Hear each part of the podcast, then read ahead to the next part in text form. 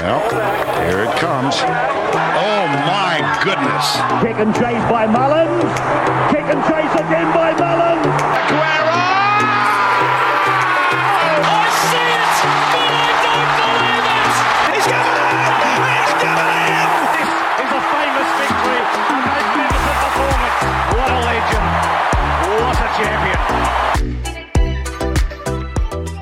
Welcome back to the Racing and Sports Punters Pod on this Wednesday, the 22nd of February. Jimmy Buckley with you, and I cannot believe I'm saying this just eight days out from kickoff of the 2023 NRL season. We're up to part four of our season preview here on the Punters Pod, which means I'm joined by the man who once scored a match winning try with two minutes on the clock at Headingley, of all places, to knock the mighty Leeds Rhinos out of playoff contention.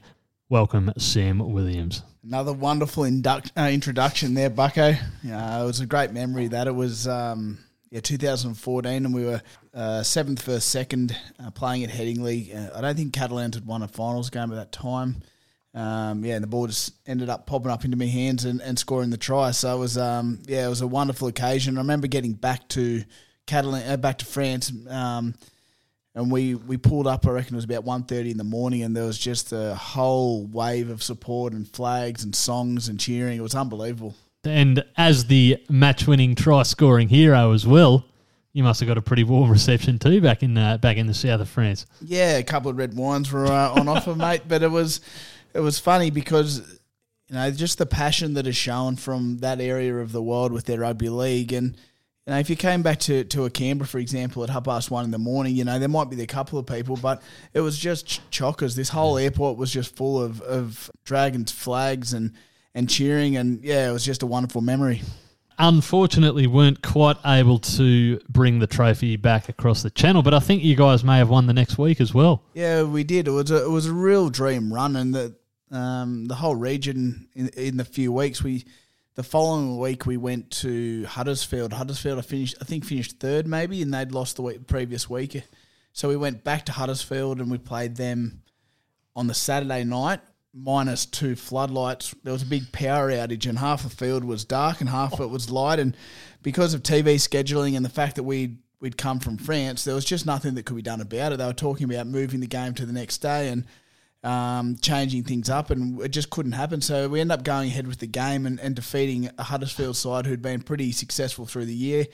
And then we had to come back the following week, so it was three straight weeks back and forth from from England, and we lost to St Helens. Um, Soliola was playing for them that day, and it's probably one of those games where I really noticed fatigue in travel and the way you know, we just the third straight week of trying to get up for these games against top quality sides, we were just knackered and we end up getting done by maybe 12 or 14 points or something, but we were never really in the game. We had a couple of injuries and, um, you know, but it was a wonderful occasion, a wonderful few weeks and, and really good memories. Oh, that's fantastic! And St Helens, of course, went on to win it that year. They they played Wigan in the grand final.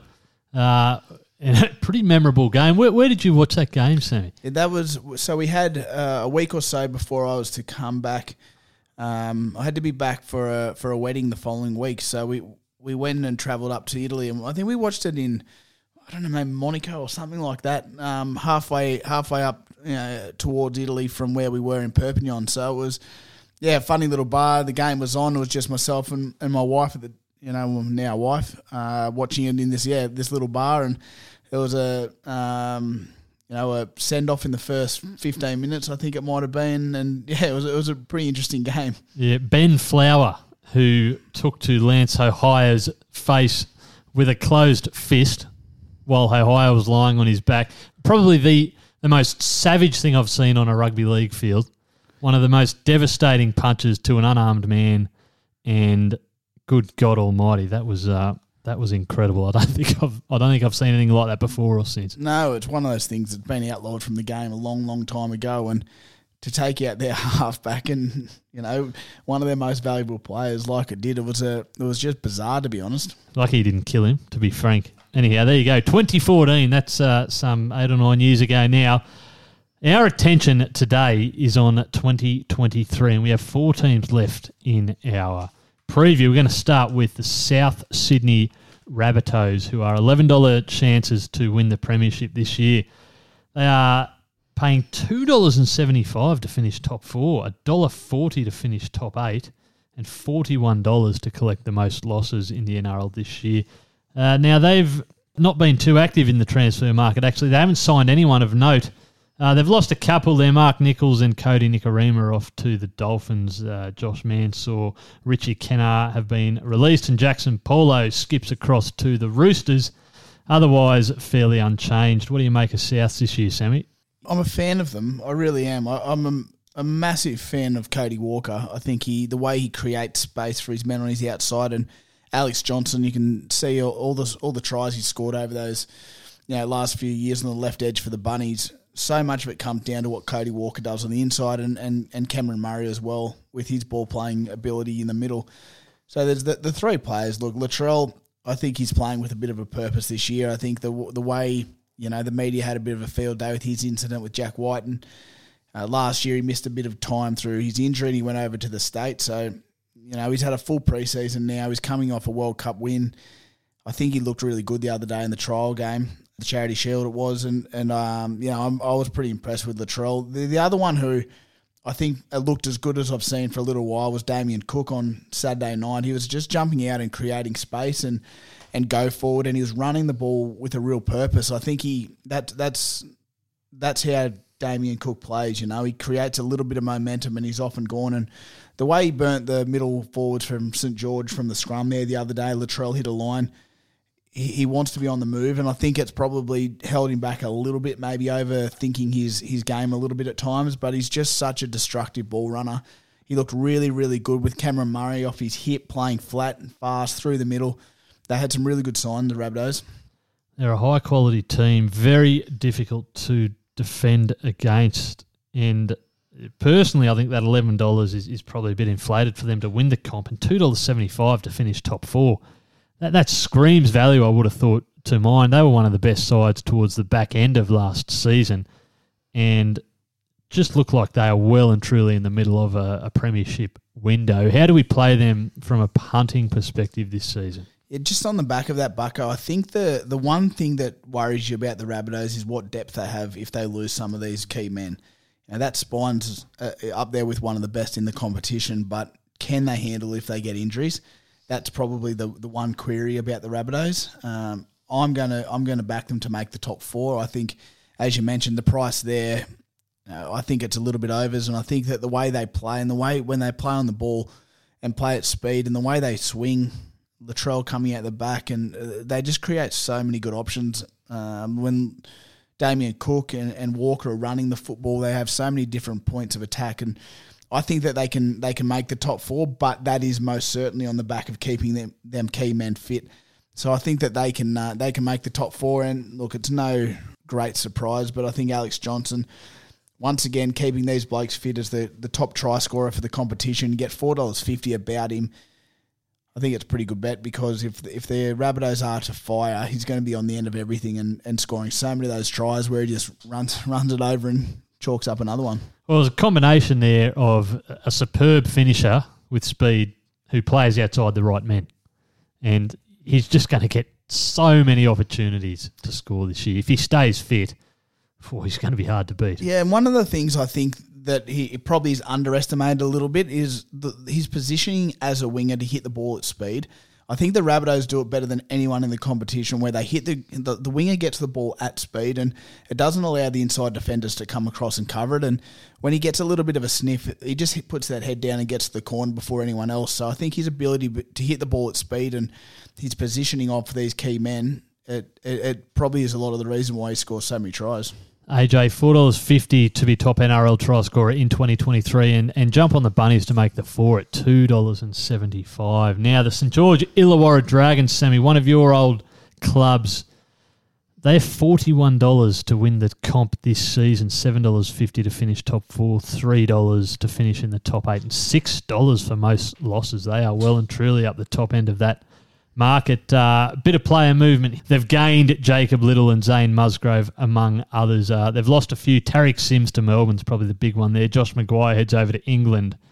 Uh, and a few others on the list there. Andrew McCullough forced into retirement, unfortunately. It's safe to say the Dragons 2022 take away Ben Hunt. It was a, a pretty ordinary season. He carried that side to a lot of wins last year uh, and, probably made them almost look perhaps a little bit better than, than maybe they were. They seem to be floundering a little bit, the Dragons, unfortunately and probably don't have the strength of playing roster that certainly that uh, several sides above them do have. What do you make of them this year, Sammy? I've got some really big concerns about the St George Illawarra Dragons this year, Bucko. Um, we saw Sloan on the weekend after they had a loss in the Charity Shield. He was in tears, mate. Like this is this is before the competition starts.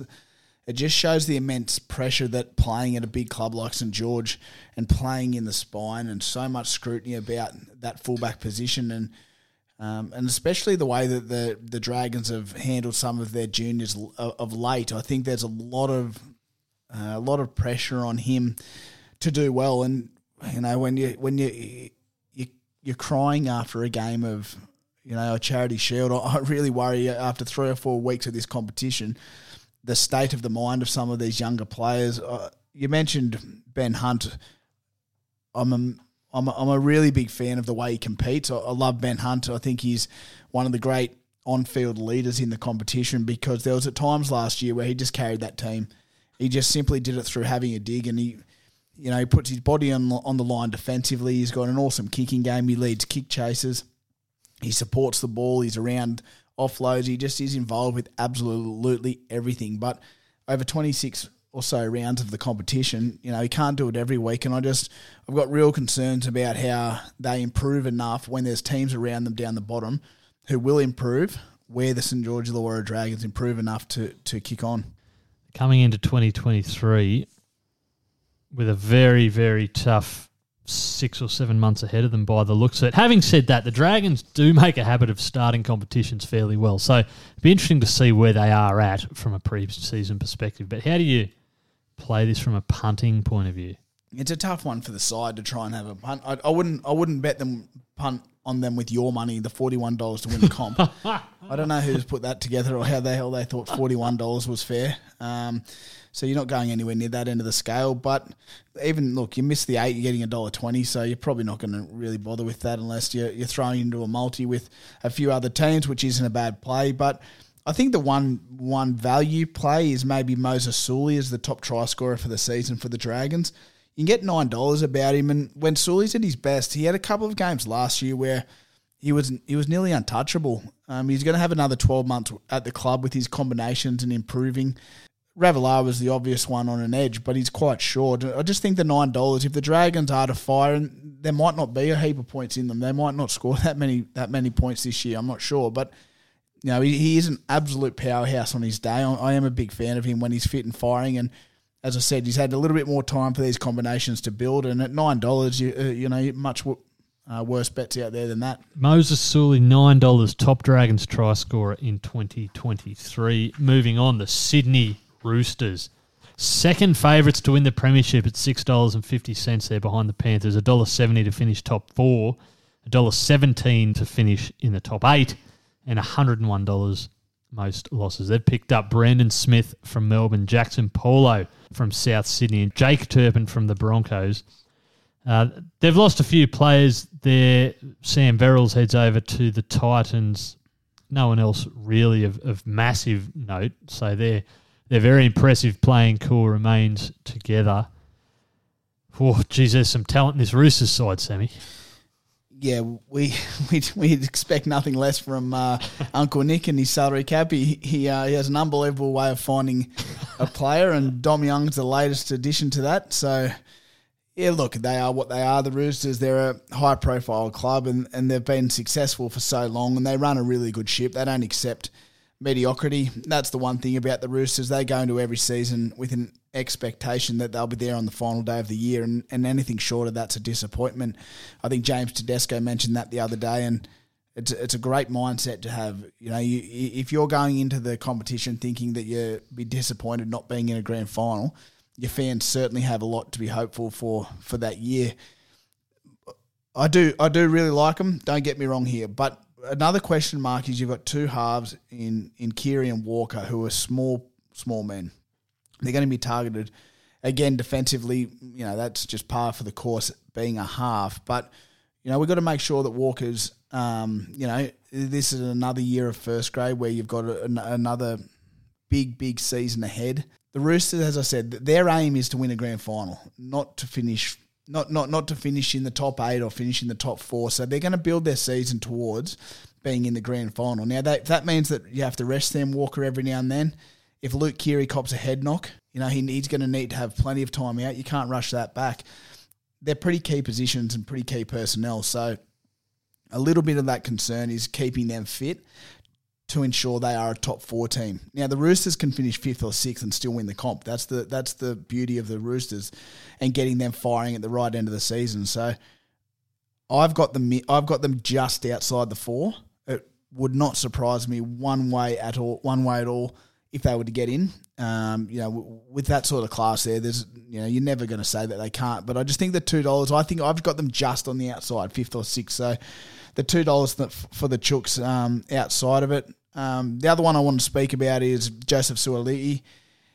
He is a hell of a footballer and hell of a talent. And there's there's something that stood out to me last year. I was watching one of their finals games, I think it might have been, and he was just taking these carries 10 metres off his own line and charging straight in the opposition defence. The big fellas, the, you know, the, the, their eyes would have been like dinner plates when they saw this skinny winger come off the end off off the sideline to have a carry, and he just went straight into him and plays the game so tough for a young bloke.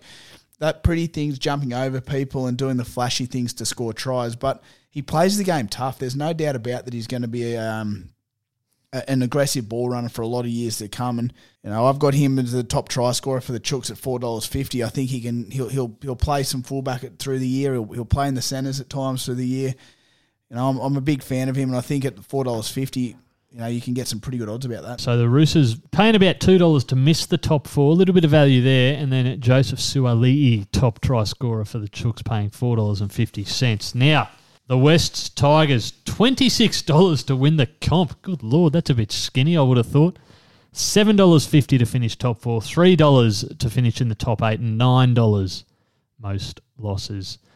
Fair bit of movement here. Check out some of these gains. Isaiah Papali'i comes over from Parramatta. Api Koroisau and Charlie Staines from the Panthers. John Bateman, the former Canberra Raider, he's back in Australia from Wigan. They've signed Brandon Wakeham from Canterbury. They've got David Klemmer from the Knights, and Nofoaluma comes back after spending 2022 on loan down at the Melbourne Storm. Big losses list as well. Luciano Leilua goes to the Cowboys. Or he's sorry, Luciano Leilua left the club last year and went to the Cowboys. Tyrone Peachey head back, heads back to Penrith. Jacob Liddle and Zane Musgrove have moved over to the Dragons. Jimmy Tamou, the veteran, he goes back to the Cowboys. Uh, Jackson Hastings leaves the club. He's off to the Knights. Plenty of turnover there, Sammy. I think there's an expectation now that the Tigers are going to improve a fair bit in 2023. But let's just calm down a little bit. I think it's probably fair to say there's still a fair way to go for the Tigers. Yeah, I think on the weekend against the Raiders, that's a, as good a trial performance I've seen a team put together. They completed about 86% in conditions that were stifling hot. The ball becomes like soap in those sort of games, and they just that's what's going to get them into the top eight, if anything. They they speak about Sheens and Marshall and their flamboyance and the attacking mindset, but you saw on the weekend they completed eighty six percent. The Raiders were about fifty six percent, and they put thirty six points or whatever it was on the Raiders. Now you can't score a try unless you have the football. The, and the Tigers did that so well on the weekend. My question is, can they keep doing that?